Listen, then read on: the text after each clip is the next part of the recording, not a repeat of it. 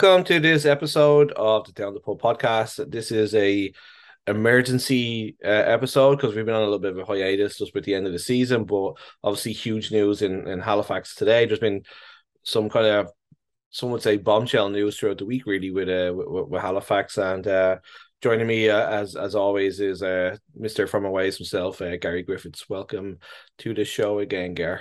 Thank you, mate. This is the only thing I think would have would have left our Christmas vacations for, isn't it?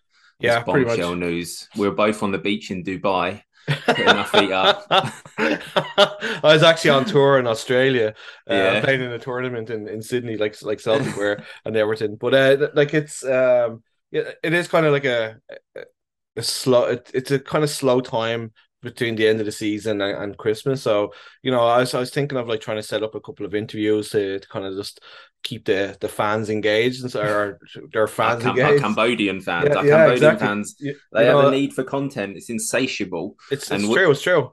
Um. So, but like the, the thing is, like you know, I don't really want to be annoying people coming up to Christmas too, right? And it's Thanksgiving in the states and all that kind of stuff. So I'll probably be into the new year you, before. before you're not you, you're not U2 though, mate. You're not. You're not like if if you know when you two did that album and it automatically appeared in people's iTunes music folder. Yeah.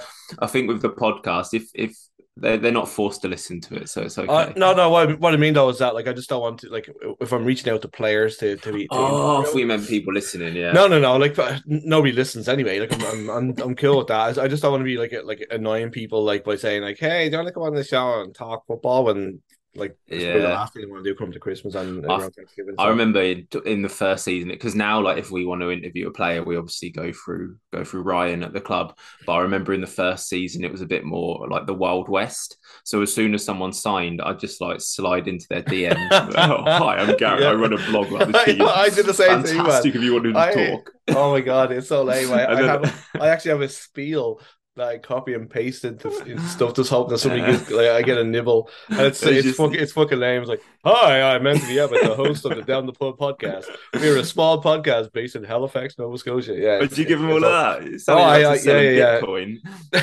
yeah, exactly. I think lot, that's probably what it is. They probably just like block because they think I'm trying to sell stuff. To yeah, yeah, um, but yeah, so uh, but like you know, today was uh, it kind of felt momentous, I, I think, because obviously it's the second, like you know, we've kind of moved on from like I, it really felt like we've moved on from Stephen's era. I think up until now, although Stephen wasn't at the helm, like it still kind of felt that the club was still rolling the way it was, and and you know, I really felt that uh, Patrice uh, kind of came in with like a, a breath of fresh air and we were kind of just talking before we came on here. Like, like I, I think it's nice that we went for somebody just a, a, little bit out of left field that we didn't just go for the Jimmy Brennans and and the usual kind of people that were kind of uh linked with the job. So first of all, I want to kind of get your reaction to to to, to the signing and um kind of give us a little bit of because I know you you you're a student of the game, so kind of tell us kind of tell us like like the, the style of play that you've seen them because he, he obviously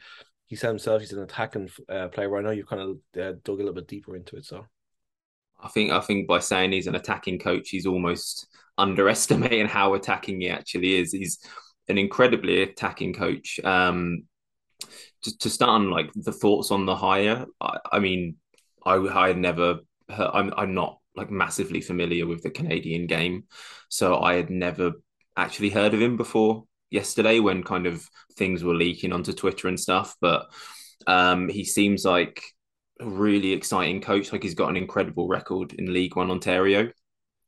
He seems like I liked the way he spoke. He seemed to carry himself really well in the press conference today, and he said a lot of the right things in terms of like I, I feel like with stuff like this, you can kind of you can see the ghost of the interview process in those press conferences because yep. the buzzwords and the things they say a lot are obviously things that were reiterated to them during the interview process. So the emphasis he kept putting on attacking football, entertain the fans, send people home happy. I think I don't I don't think we should ever like shit on Stephen Hart's legacy in any way, shape, or form, but I think probably the most negative part of his legacy would be that we had a lot of games at Wanderers grounds which weren't particularly enjoyable to watch, and that's down to a, a million different factors. Um, but at the end of the day, people people attach that sort of shit to the coach. I think there was an awareness from the the from Derek and Matt, and I think there was an awareness from Patrice today in the press conference to really reiterate and emphasize the fact that attacking football is what's on the menu now, especially as that press conference was happening the day before season ticket renewals were beginning for no sorry season ticket sales for for new customers were beginning.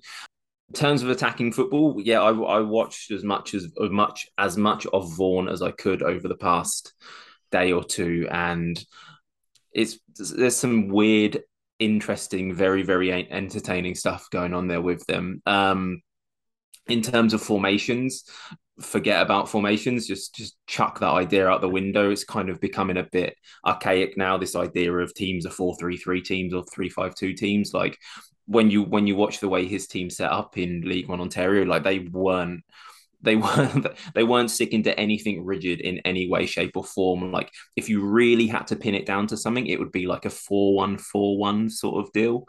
Um but really what they were doing is I've, I've read a bit about this idea recently of like I think Pep Guardiola said it in this Arsenal podcast I listen to. There's a coach on there and talks about it a lot. I know. Um, it's this idea of like teams now basically play a five-five. They have five attackers and five defenders, and that's how teams like the top teams, teams who teams who are the protagonists in their league. This is how they play. So if you kind of attach that sort of theory to the way Vaughan were playing last season, the five defenders they had, they had two centre backs that stayed pretty rigid. Sorry, I say five defenders, I mean five defensive players. So they had two centre backs who sat in quite rigidly. They had a number six who always played quite close to them and then the fullbacks were doing some mental shit. Like the right back would often like come in and tuck him to form like a back three. That was quite normal. Sometimes the right back would kind of step into midfield. But the left back for Vaughan was fucking everywhere. Like he was a left back, he'd like drop in and be a double pivot with the six. Sometimes he'd kind of like threaten to join in with the attack, but like he was absolutely everywhere. But that was their like five unit in terms of their five defensive players in terms of their attacking five, and again, this is like ridiculously attacking, like super, super aggressive. They had a nine who was a focal point, quite a big guy as a nine. Um, and he was kind of traditionally what a nine looks like. But then the other front, the other two of the front three basically played as tens just in behind him and really, really narrow as well. So you had like a little triangle there and then you had two wide forwards as well. So you essentially had five, basically five forwards at times. It was a bit wow. mental actually, like super, really, really attacking, really pressy, really fluid. Like the rotations between the players was was just constant as well. Like especially like I said with the left back dropping into midfield, dropping out to left back. Um, yeah, it was really, really interesting actually. Um, and I enjoyed watching those games because I felt like I was learning stuff, like just trying to figure out what their left back was doing. And and then when the penny drops and you go, oh shit, okay, so they've committed that many plays into attack. They need someone to drop in and make sure they're not killed on transition. So the left back comes in, and yeah, really interesting stuff. The that's kind of the way the game has gone. Uh, you know, you often when you listen to Tommy Wheeldon Jr. in the press conference or James Merriman or whatever, they're always talking about fluidity and how their systems change uh, throughout the game. So, you know, they'll be talking about a certain point of the game and like, yeah, we were playing like a, a four, two, three, one, or whatever it was. Whereas I think that was kind of probably one of the issues that Stephen had, like, was that he was very rigid in the systems. It was very, very like very rare that we would change formation, so we were kind of easier to read. So you know, with you saying that players are kind of moving and constantly changing, it kind of it keeps the coach that you're playing against guessing as to what you're actually doing, which is gonna which is huge. I think it's like you know it's kind of uh, football an awful lot of times is like a chess game, and it's like how you set your pieces up. So uh, I'm I'm really excited to um to to see like uh, you know this plan in action when we ha- actually have our like our own players. So it should be the next level up from what you were watching today. But I, I wouldn't be surprised if we're going to see an awful lot of uh, League One players coming into to Halifax. So do you think that was part of the the scope and the part of the reason why they brought in Patrice because we really haven't had a huge pipeline from League One Ontario because obviously they're, they're going to go to the Ontario teams. That's why we've kind of been the PLSQ and obviously we got Escobar from um, from League One BC. So do you think that's a that was a big part of why they brought him in too? Yeah, for sure. Yeah, absolutely. And just very quickly on the point you made a moment ago about like looking forward to seeing how he implements it in in this league. I think that's an interesting thing about this as well because you and I talked about when we were talking about Alejandro Dorado last season. Like I think we both thought and just did like the Catholic cross, if anyone wondering. Um, we, yeah, we both thought like maybe he he was trying to implement a system which was quite complex, and the players weren't necessarily good enough to implement it.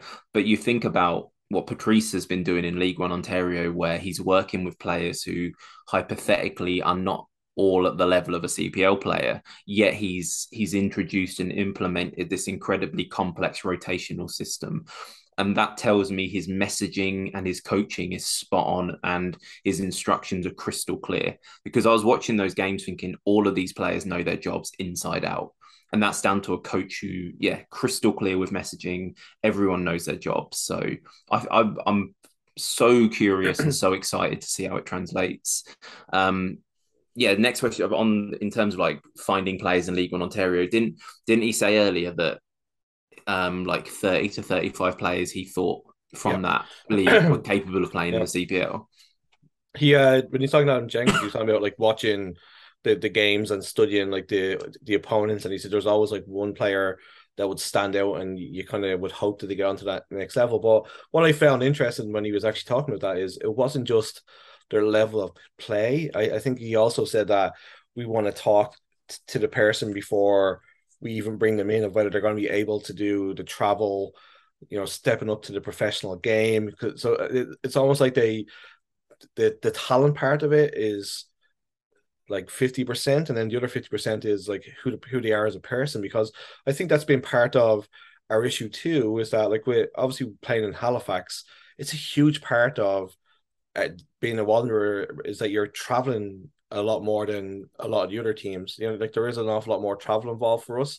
So I think that that was like music to my ears too, and that was probably a message that Derek and Max. I know that they've behind the scenes have probably been concerned about some of the players we're bringing in who probably just haven't been able to cope with the turnaround because once the season starts, there's not an awful lot of sessions where you can have like hard sessions you can have with players. A lot of it is like rest, and then you're kind of just prepping for the next game because like the travel just takes so much out of them because it's it's not just a one day turnaround. It's usually a two or three day, and then you need to rest and all that kind of stuff. So I, I picked that up, and I thought that was like you know he's as you said, it's probably something that was brought up in the interview process, and he's been like really smart and letting Derek and Matt know that you know he's mm. uh he, he's on he's on the case you know what i mean so do you remember, do you remember as well when we did the the the live podcast um you i think you asked matt what they were looking for in a coach and in the new players and yep. he's the big thing he said was emotional intelligence wasn't it yeah and when you have a schedule like we're going to have and all of the travel cross country you need you need people who can sit next to each other on a plane for 3 or 4 hours and still be friends by the end of it you need characters in the dressing room who aren't going to sulk because oh god I've got to get up at 4 to catch a flight and it's incredibly important in this league especially because I mean, like I, I think all clubs have probably suffered from this, but obviously we're very close to Wanderers, and you hear things on the grapevine. But we've had several players who the personalities have just not been suited to the group and not been suited to the sort of environment this league has created for players. So that's got to be the number one thing. Like you need you need that togetherness and you need people who yeah have emotional intelligence and can read a room and understand how to behave and how to carry themselves. And it was i think it was something that rampy brought up too about like you know he's talking about the younger guys that you know like the, the, the prep and getting used to that travel part it that's a big part of the game. And you know, I, I think that um like one of the things I really noticed from the, the press conference today, and it's it's little things with, with me that kind of stick out in my mind is that like you know when when when you ask a question, he doesn't know me from Adam, doesn't know anybody pretty much on on Zoom from Adam, but he always clocked your name. So like when I asked him, like you know, he was you could tell he was listening because straight away he was like, "Well, Anthony, blah blah blah," and it kind of just made you feel well, Mister Mister the pub. Yeah, yeah, exactly. Yeah. but like, but, but it's just like, oh, whatever, blah blah blah blah. And I, was, I just thought it was a nice touch that he was kind of paying attention to who was asking the question and addressing the answer back to them. You know what I mean? So, uh, and mm. he probably has media training, but I just thought that was like it's little things like that. I think it's just like attention to detail. So you know, you, I, you, you really notice that with people that outside of football, like I think that's the, the biggest way to endear yourself to someone is by, yeah, number one, like remembering their name and like remembering little details they say to you about their life and like asking them about it yeah. when you see them the next time. And it's just like a really like easy social skill, isn't it? And because it like shows the person you're talking to that you have empathy and stuff. So like he said, that's, I thought that in the interview as well, like when he was when the with the Adam Jenkins interview, like the amount of times like every answer he would use Adam's yeah. name, like and that again it just endears you to someone so hopefully the players respond as well. Yeah even like uh brandon from uh, canucks abroad had like asked a question and I was kind of muffled in the room uh, and he he like was like brandon uh i couldn't hear your question. Could you ask again? And it's just that little little connection that you that you made with a lot mm. of people in the room. But i i, I think uh, what I want to move on to next is, you know, like you kind of mentioned there about having having having a complex system and having the players that are able to play that system. And maybe we didn't have the players last year that were able to play the system that we wanted to play at the beginning of the year and and like Alex Dorado style and and stuff like that. But a lot of people thought um, that the players were, were never brought in for that system that they try to put like uh, square pegs in round holes. so do you think that you know on the back of Jeremy leaving, Pierre leaving, that we're going to see? And Derek's talked has talked about fifty percent of the squad overturning. That that's the reason why that they want to bring in players that they think can fit into the system that they want to play, rather than just he's a good player. He's got a good name in Canadian football. Let's get him. Yeah, definitely, definitely. And I imagine the the the 50% that come back, the 11, 12, 13, whatever it is, they're players who they're pretty comfortable. They're pretty confident will be comfortable in his system because they'll know they'd have known through the interview process the ideas that Patrice had for the way he wants the team to set up next season. So yeah, I'm sure the players they've retained. I mean, obviously there were some who had been retained regardless just talking now while we're talking about this, my brain's kind of whir- whirling around now, going, okay, where does Fumpa sit, fit into this system? Where does Omar fit into this? And and they're they're conversations to have down the line, and they're kind of little thoughts to have while you're walking the dog or going for a run to have, like to think about this stuff because not everyone I think of fits into the way he was playing particularly well, but a lot of them do. Um, and I'm sure the recruitment going forward now will reflect that because, again, I mean, we're hearing about this today, but I imagine it's been done for a couple of weeks now. I know, imagine going back maybe even a month, they had an idea that it would probably be him. So they've obviously started to put things in place for him. Um, I think we'll probably get on to talking about player departures soon enough, and I think that that those departures were very much informed by the coach they were bringing in. Yeah, I was actually just going to move on to that. Like you know, um, I, I think as well. Um, we might see uh, some Vaughan Azzurri players make the step up to come along because obviously they're trained in the system and he probably knows that they're good enough to play in in the CPL. Mm. But like, so we're just switching gears to the departures from the club, and I know it's been a kind of a, a heavy week, and a lot of people were upset, especially with uh, Jeremy leaving, and you know, like we saw that Pierre Lamothe, like players have this thing now where they do this cryptic message thing. You know, it's like uh, they don't actually say.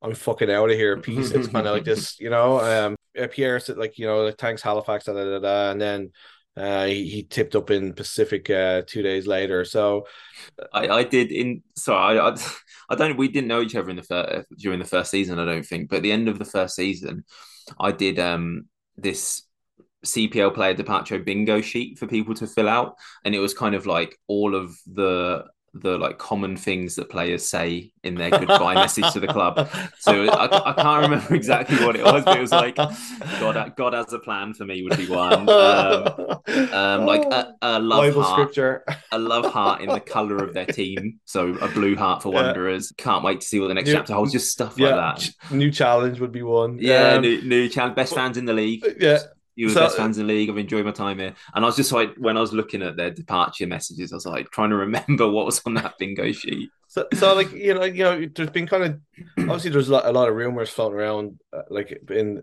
since the season stopped, um, as to who was kind of coming, who was kind of going, and stuff like that. And I, I know that I heard that Jeremy was thinking uh, of leaving, and I think that's the one that people were kind of upset the most because obviously he was being like one of our best players in the last uh, two years. So looking at it, like you know, like and before, I think a lot of people were upset because it feels like we've kind of let people's contracts run down and not put in an option offer, and then you know it's kind of um, we've left it too late, and I think that's the perception because I I think the club hasn't been the greatest um, at putting the message out there as to what's happening. You know, like obviously there's they've got a new coach coming in, but like you know when Pierre Lamothe gets um gets picked up by uh, Pacific, and there's there's nothing from from us like saying you know thank you or that kind of stuff.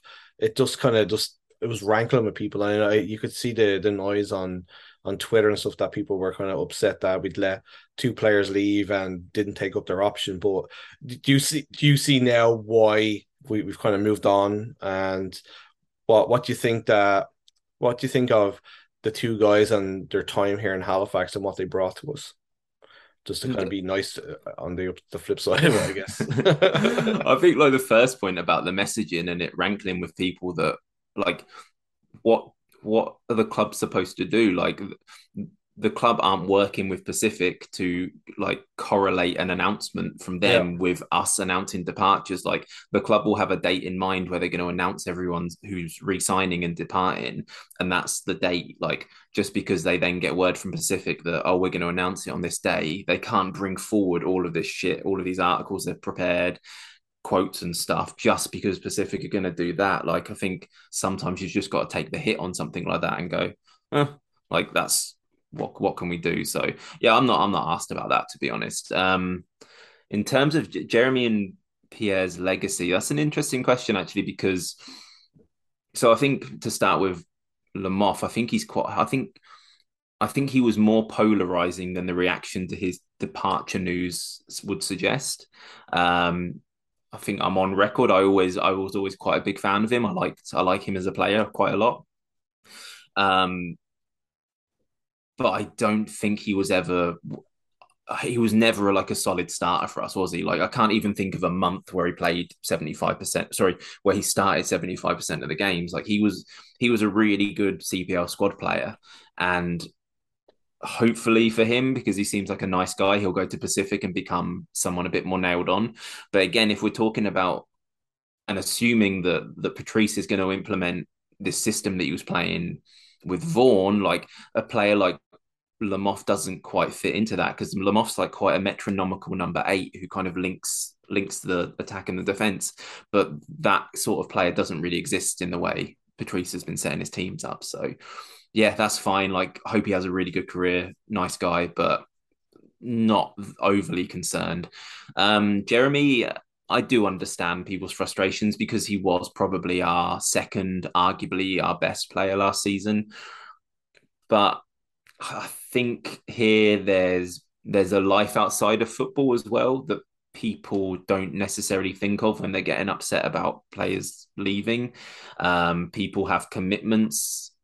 Um, the club wants to be professional and but also be empathetic to the human side of things, and they they don't want to kind of punish anyone who's been a really good professional. So I think there's stuff there that is also to be considered that people may not know about. Um, it, again, also kind of like Pierre, I'm not sure he massively fits into what Patrice would would want to do with the team. As good a player as he is, and I really really like Jeremy.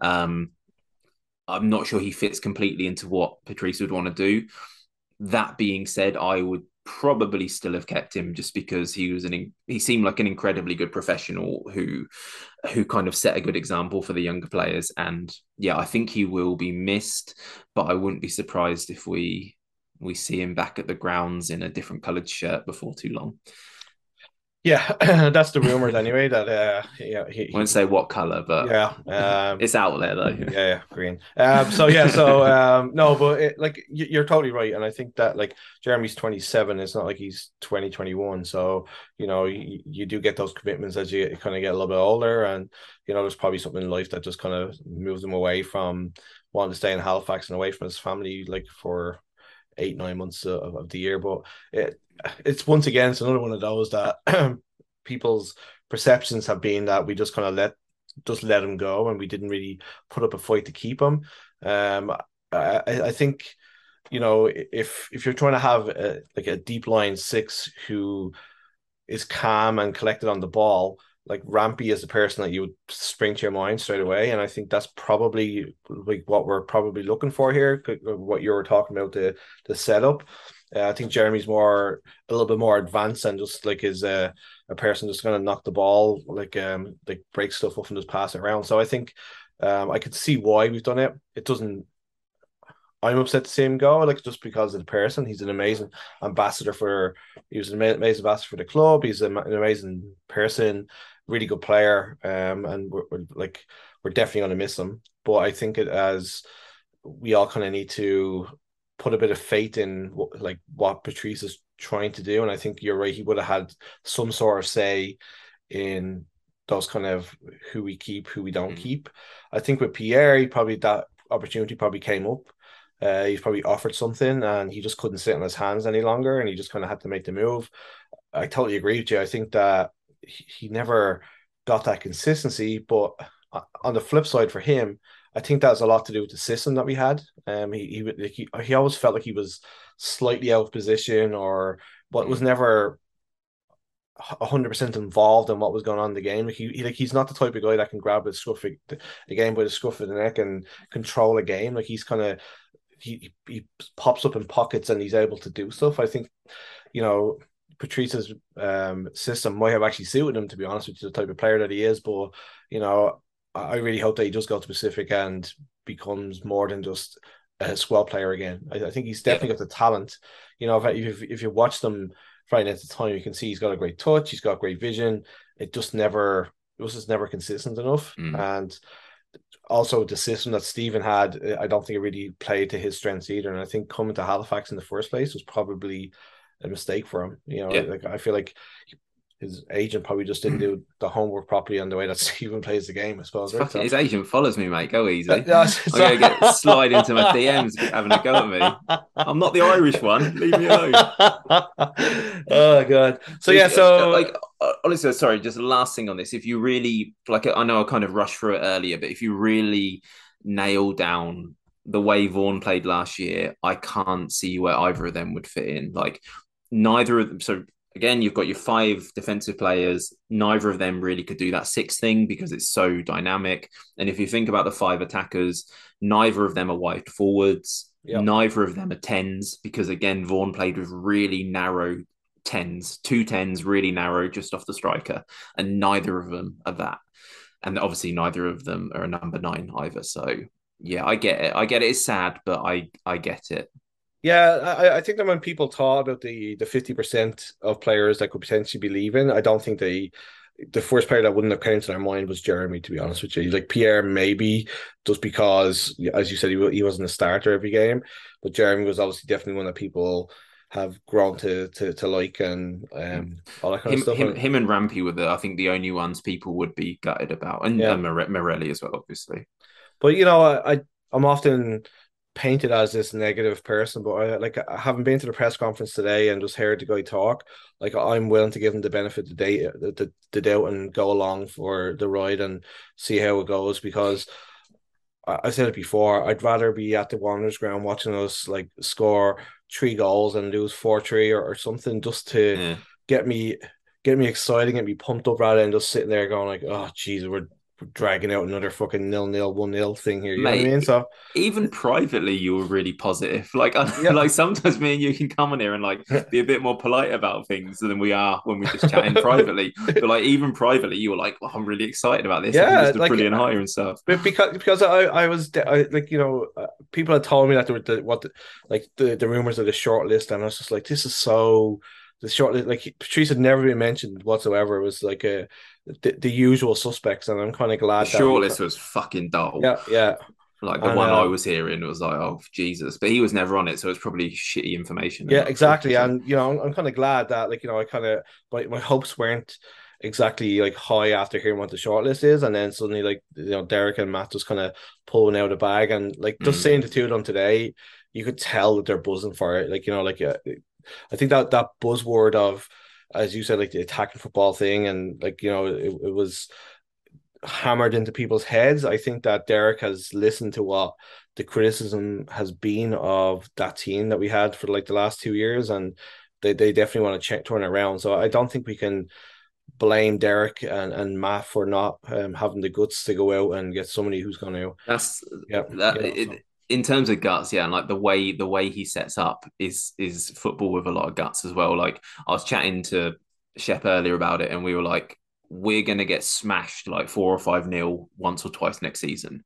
One hundred percent, we're gonna get smashed four or five nil once or twice next season. But for in terms of the overall product and the overall kind of football we watch at the grounds, it will it will hopefully be a trade off that's worth it because we'll be playing really exciting football and really risky, high risk, aggressive football as well, which we all want to see. Um, and like fi- final point on him because I've seen like the more like negative reactions to it have been centered around the fact that he doesn't have professional experience, which is yeah fair enough. But who are the two most successful coaches in the Canadian Premier League?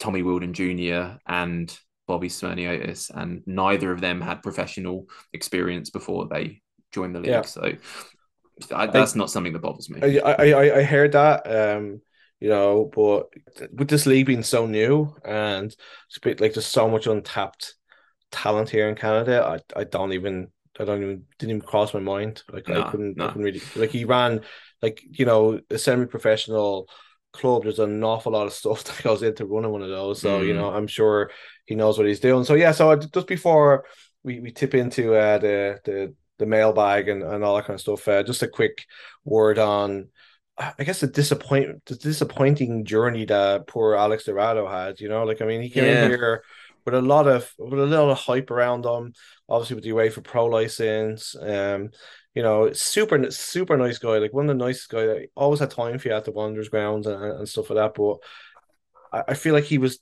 like, he was really unlucky that he came into the club at the the declining part of that cycle and he kind of got like dragged along with it and I think he never really got a chance to do what he wanted in his own right so I kind of feel bad for him but I, I think that with the experience he has and the type of guy he is like he'll he'll bounce back so Yeah, it'll be fine. I mean, like you said, it was just maybe right person, wrong time. Yeah. Uh, because unfortunately, and we did him no favors because we talked about this a lot, Yeah. but like he was always going to be tarred with la- the brush of last season. If I think I've got that saying the wrong way Yeah. around, but you know what I mean? Like, yeah yeah yeah, he was always Yeah. going to like people were going to think of him as being one of the reasons for the failures of last season. So, end of the day, like he'll he'll get work as a David Tennant lookalike if he doesn't continue in coaching. so he, he'll be He can- fine. he can go to uh, uh comic cons in like really terrible cities and just be Yeah. a David Tennant lookalike. Just step in and out of phone boxes, or just until someone asks him for an autograph. You'd have to work on a Scottish accent uh, so um, the the mailbag. I, I did want to kind of um, somebody somebody had mentioned uh, uh, when you're going to go back to Discord. So I just thought you'd I'll let you touch on that first before we uh, got into the rest of it. I don't know. I don't know. Maybe when like the new signing, I like.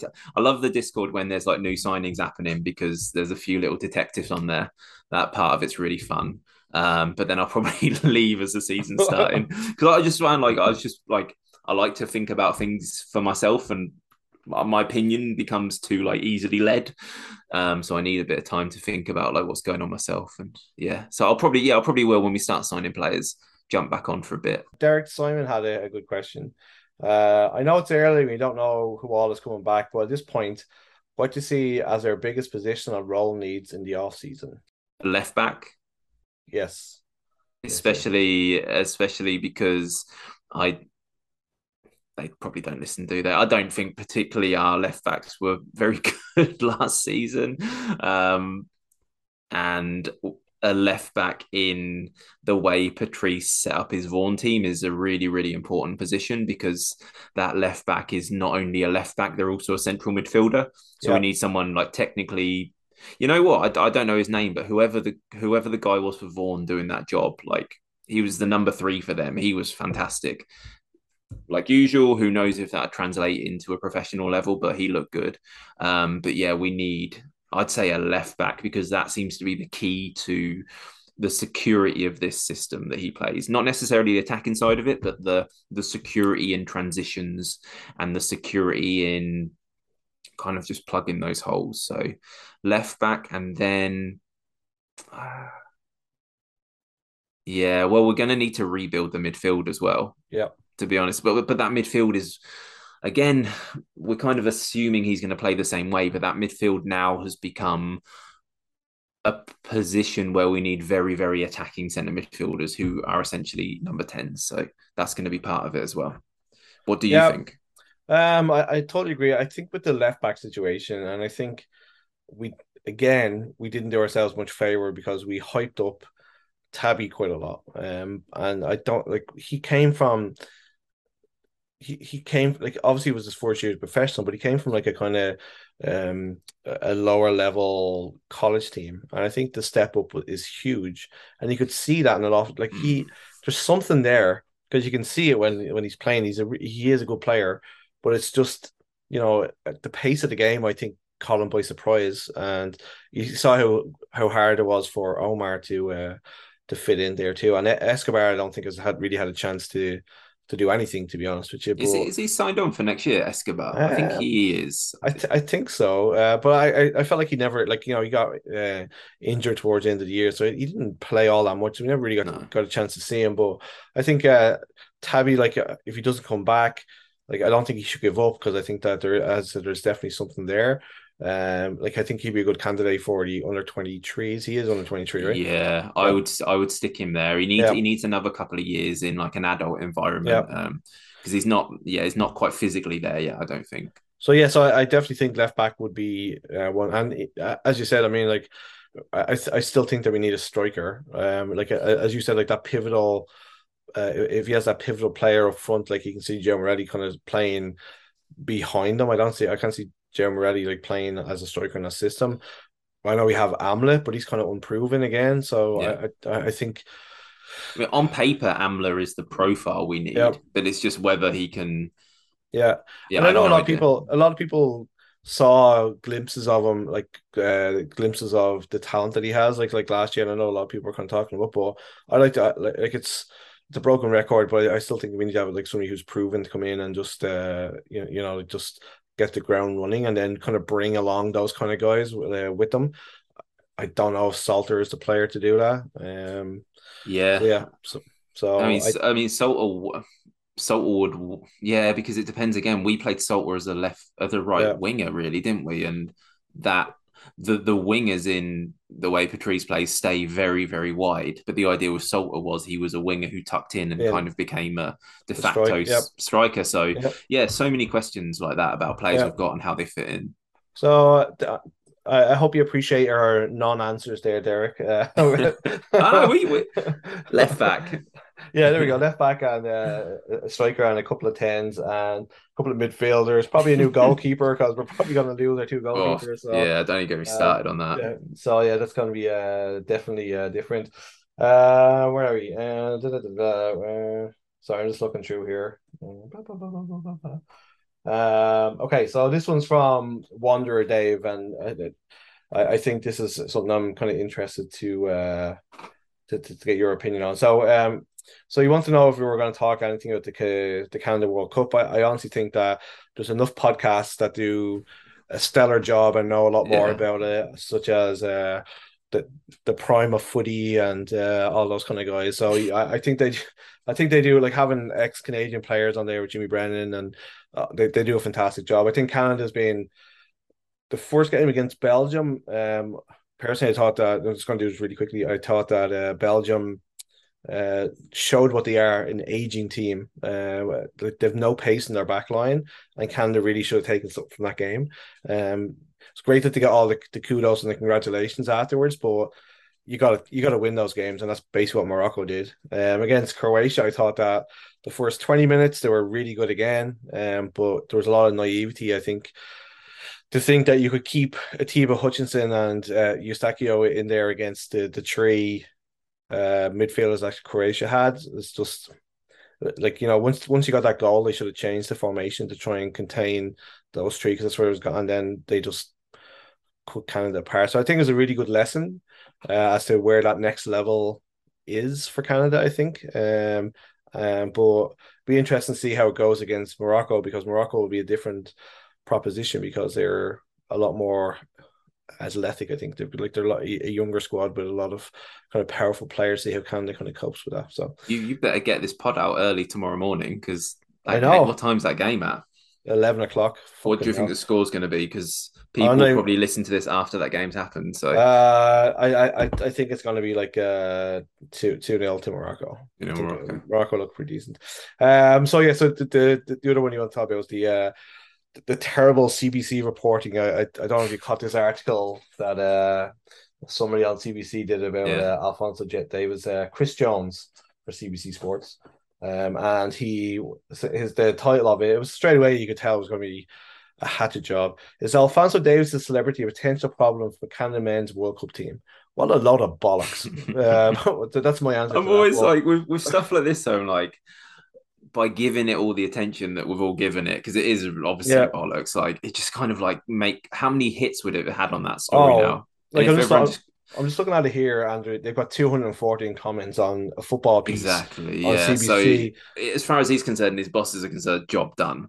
Yeah. that's what they want. Um, yeah, it was obviously bollocks. It's you know what? It reminds me of it reminds me of the way the British press used to talk about Raheem Sterling. Yes, and there's a definite undertone on there that I don't want to get sued for libel for, but I mean, you can read between the lines when you see comments like about his bling earrings, yeah. and there's there's fucking undertones there, mate, and yeah. that's that's what he might not even know that's what he's getting at, but that's what he's getting at. This idea of who do you think you are to behave like that and like not give me the time and yeah, I, I didn't I didn't like that part of it at all. And it kind of muddied. He might have been making a good point elsewhere, but that comment muddied it so much that it, you just felt a bit dirty reading it. So yeah, fuck there's, there's, there's, yeah, there's just there's just been this thing of that. Uh, Alphonso Davies has not been making himself available for Canadian journalists and, and all that kind of stuff. But like, you got to realize that like like at a, at a World Cup and these kind of tournaments, like there's a lot to do. Like, I mean, if you're like, you know, you can't like not every player is going to be available at the, the press conferences because each player is probably set out for their turn to do it because nobody wants to do it. Because, like, I'm sure the press center is probably far away from where your ground is or your hotel is, right? So you have to travel there, answer some like bullshit questions, and then go back. So like nobody's volunteering to do that stuff. You're basically being told to do it, and then uh, after a game, you've just lost four one like you just want to do the bare minimum. So obviously he's going to talk to you. like TSN is is the World Cup partner, so he's going to talk to TSN and he'll probably talk to like One Soccer because they cover the Canadian men's national team. Like, mm. like what more do you want from him? You know, I don't, I don't get it, and, and it's the, like it's the people he didn't talk to. They're not like they're not like the broadcasters or the video press. They're the fucking people in the mix zone. Just a bunch of dudes sticking fucking dictaphones under his yeah. mouth. Like I wouldn't fucking talk to them either. Quite frankly, what are your, what are your thoughts, Fonzie? Yeah, like, exactly, just, exactly. like he's he's like fulfilled his obligations, talked to other people. Like, yeah, I just thought it was. I, I, I just think there was like there's no need for it. Like obviously, uh, there's a lot of positivity around the Canadian men's national team, despite the the defeats. And um, I, I just think that he's kind of sullied it a little bit. And as you said, like I mean, like I think part of it was that the diamond earrings he has are more than one of the players earns in a year and all that kind of stuff. It's like get fucked. You know what I mean? Like, is, he, is he supposed to walk around in like rags because the other guys don't earn as much money as him? It's, Yeah. it's fucking bollocks. And do you like, think like a team like Wales, Gareth Bale, like yes, like like every player even- has a every, every team has a superstar. Like when Beckham was at the LA Galaxy, like there's guys that were earning a hundred grand a year, and then he's earning thirty or forty million. But it, it is what it is, and it's like you Mm. know you shouldn't begrudge anybody something. Like you know because And how sen- how sensitive do they fucking think the rest of the Canada players are? Do I they think they're all sitting around going, "Oh, Fonz- Fonzie turned up in his nice car today. I, I feel know. really sad about it." Of course, they're I- fucking not. They're like, if he wins, if he if he wins us a game on his own, I get a massive fucking bonus. Happy days.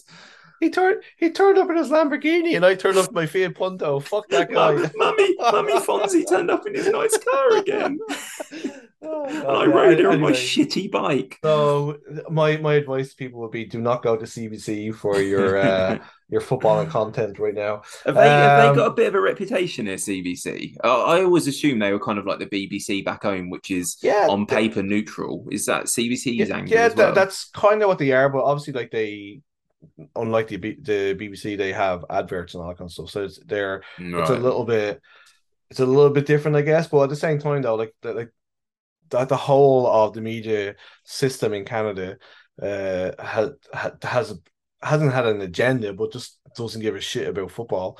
And then when the Mm, women's yeah. team became successful, they kind of jumped a little bit on the bandwagon, and now they're trying to do the same thing with the men because people are starting to pay attention to what's going on. I, I know that with the Island games, they were showing some of the games, but I guess they said they weren't getting the numbers, so they they ditched it and all that kind of stuff. But yeah, it's uh you're going to see now, with especially the World Cup ramping up in four years' time here in Canada, that you're going to see more and more of them paying attention to it. But I think if they're going to, like, that's not fair and balanced. That's just fucking some twats uh, idea Yeah. uh, of like trying to create a headline, and it's it's it's awful. Anyway, so moving on to the next part of uh, Dave's thing. Um, th- I don't know if you saw this, but I I got kind of a little bit kind of pissy about this one. So. uh uh, Kevin Kilbane, as you know, uh, yeah, I fucking Ar- saw it. Yeah, Ar- it all Irish- kicked off during the Euros as well. And I, yeah, like Irish, Yeah. Irish legend that he is. Um, so like, so he met his wife on Strictly Come Dancing. The two of them were on there. She's Canadian. She wanted to move back home. He moved here with her. Obviously, he needs a job because you need to be able to afford to live here. And if you want to get a, a visa and become a permanent resident, you need to have a job. And his job is working in the media because, like, he worked for BBC, he worked for uh, News Talk back home in Ireland. So, like, you know, and he he writes for the Irish Times. So he's a journalist in his own right, as well as an ex football player who's played at a World Cup. So, th- th- this idea of him, and there was, as you said, as you talked about, like the undertones and stuff of that, the undertones of this felt to me like that it's an immigrant taking somebody else's job. That's the way. yeah, That's yeah. the undertone that I felt, and it's not the first time this has kind of been um, laid out against him. I think it was, as you said, like during the Euros, he was on there, and uh, I can't remember who it was had said that. Why is there not a Canadian pe- person on there? It's like he's played in a fucking Euro finals, like, and he's played at World Cup, like, like, and you know, he's and he's well a Canadian respected. permanent resident or citizen Yes, as well. yeah. So it's like it's like what the what's going on here? Like what what what do you, what do you care? Like I mean, if if you watch the BBC at home or if you watch RTE in, in Ireland, like Didi Hamann is with his hybrid Liverpool accent is like is like giving Mm. his opinions on the game because he's played for Germany. He's been like he's played like a, a, a- amazingly top games. Like why would you not want to have that person on the panel to give their advice rather than some Irish guy who like probably hasn't played that many games. You know what I mean? I, I don't Yeah. I don't understand it. And Stick like, stick on Sky Sports back home. It's it, Thierry Henry, Jimmy yeah. Floyd Hasselbaink. Like, yeah, Gilberto you- Silva has like popped up on the BBC like Yeah. in this World Cup. So uh, And yeah, you, you're right. I mean, I'm sure. I'm sure the intention was probably good. From was it Paul uh, Pesky Salido Yeah. tweeted it? Yeah. But at the end of the day, like I tweeted this back, like you you apply the sentiment to what he was saying to any other profession, and you think about how dodgy it sounds. Like yeah, there's a cleaner job. Like why is why is that foreign person taking this cleaner job when there's Canadians who could take it? Why is this person taking this like engineering job when there's Canadians who should have it? Like it sounds really sketchy when you when you like kind of apply it to any other job, but for some reason it's okay to say that about a punditry job. Um, yeah. I, I I thought that Craig Forrest. Craig Forrest kind of jumped in um, because I guess he's like you know they played together. And I think The he- thing with sorry, just annoyed me for no reason. Every time he replied to something, he used this weird emoji of like a guy with glasses and these goofy teeth to like kind of say, "Oh, I'm just being silly." I'm just like this little silly comment and like to try and like pacify what he was saying. Look at every one of his No, replies. oh my used it. god, that's so fucking annoying. But yeah, Craig Craig Forrest obviously jumped in, and you know he kind of said, in fairness to him, I said that it's it's not an easy job. It's like there's a lot of work that goes involved with, and he said he was happier doing the podcast that he does. So you know, I, yeah, Kevin Kilbane's a great guy. Kevin Kilbane, obviously he's Irish, so I, I'm gonna stick up from him like a little bit. Mm. He also gets a lot of that kind of press. Like he's from, he was born in Preston, and he's got an English accent, so that gets thrown out quite a lot too. That got thrown at him when he was playing as well, wasn't Yeah, it? Because there was like that area of like a lot of the players for the Irish team had English accents and stuff. like you know like like his family's all from Ireland and all that kind of stuff so you know it, you know he is Irish and it's just it's just it's just a, bull, another bullshit distraction that somebody just causing trouble on on Twitter and yeah I just I just left a really bad taste in my mouth so yeah so Oh, uh, mate, we've had like 10 minutes of proper airing our grievances know about those two things, uh, haven't we? I know I know. therapy. yeah thanks thanks Dave for uh, Cheers, Dave. yeah, we're- proper wound us up. we're definitely not going to uh, ever answer one of your questions again because I just feel like I want to cry now. It's like, oh my god, I've got so many bad stories. This one is from Denton, and I, this, this is a this is a great question actually. Um, tell us a footy story. What's your favorite example of a newly hired manager of any league who immediately proved he was the wrong choice to lead a team even before the season started? Um, so most people listening will know who this is, but just really, really quickly for those that don't, um, there's an English player who was really famous in the early 90s called Paul Gascoigne or Gaza, and he was like known as being this completely, complete like maverick talent, but he also had his demons, like he was alcoholic, he liked a bit of a sniff of the white stuff, and after he retired, he had a 39 day spell as manager of Kettering Town, who Oh yeah, who are my so my my local local club are Rushden and Diamonds, but 15 minutes down the road is Kettering Town, who were in the same league as them a lot of the time and big rivalry.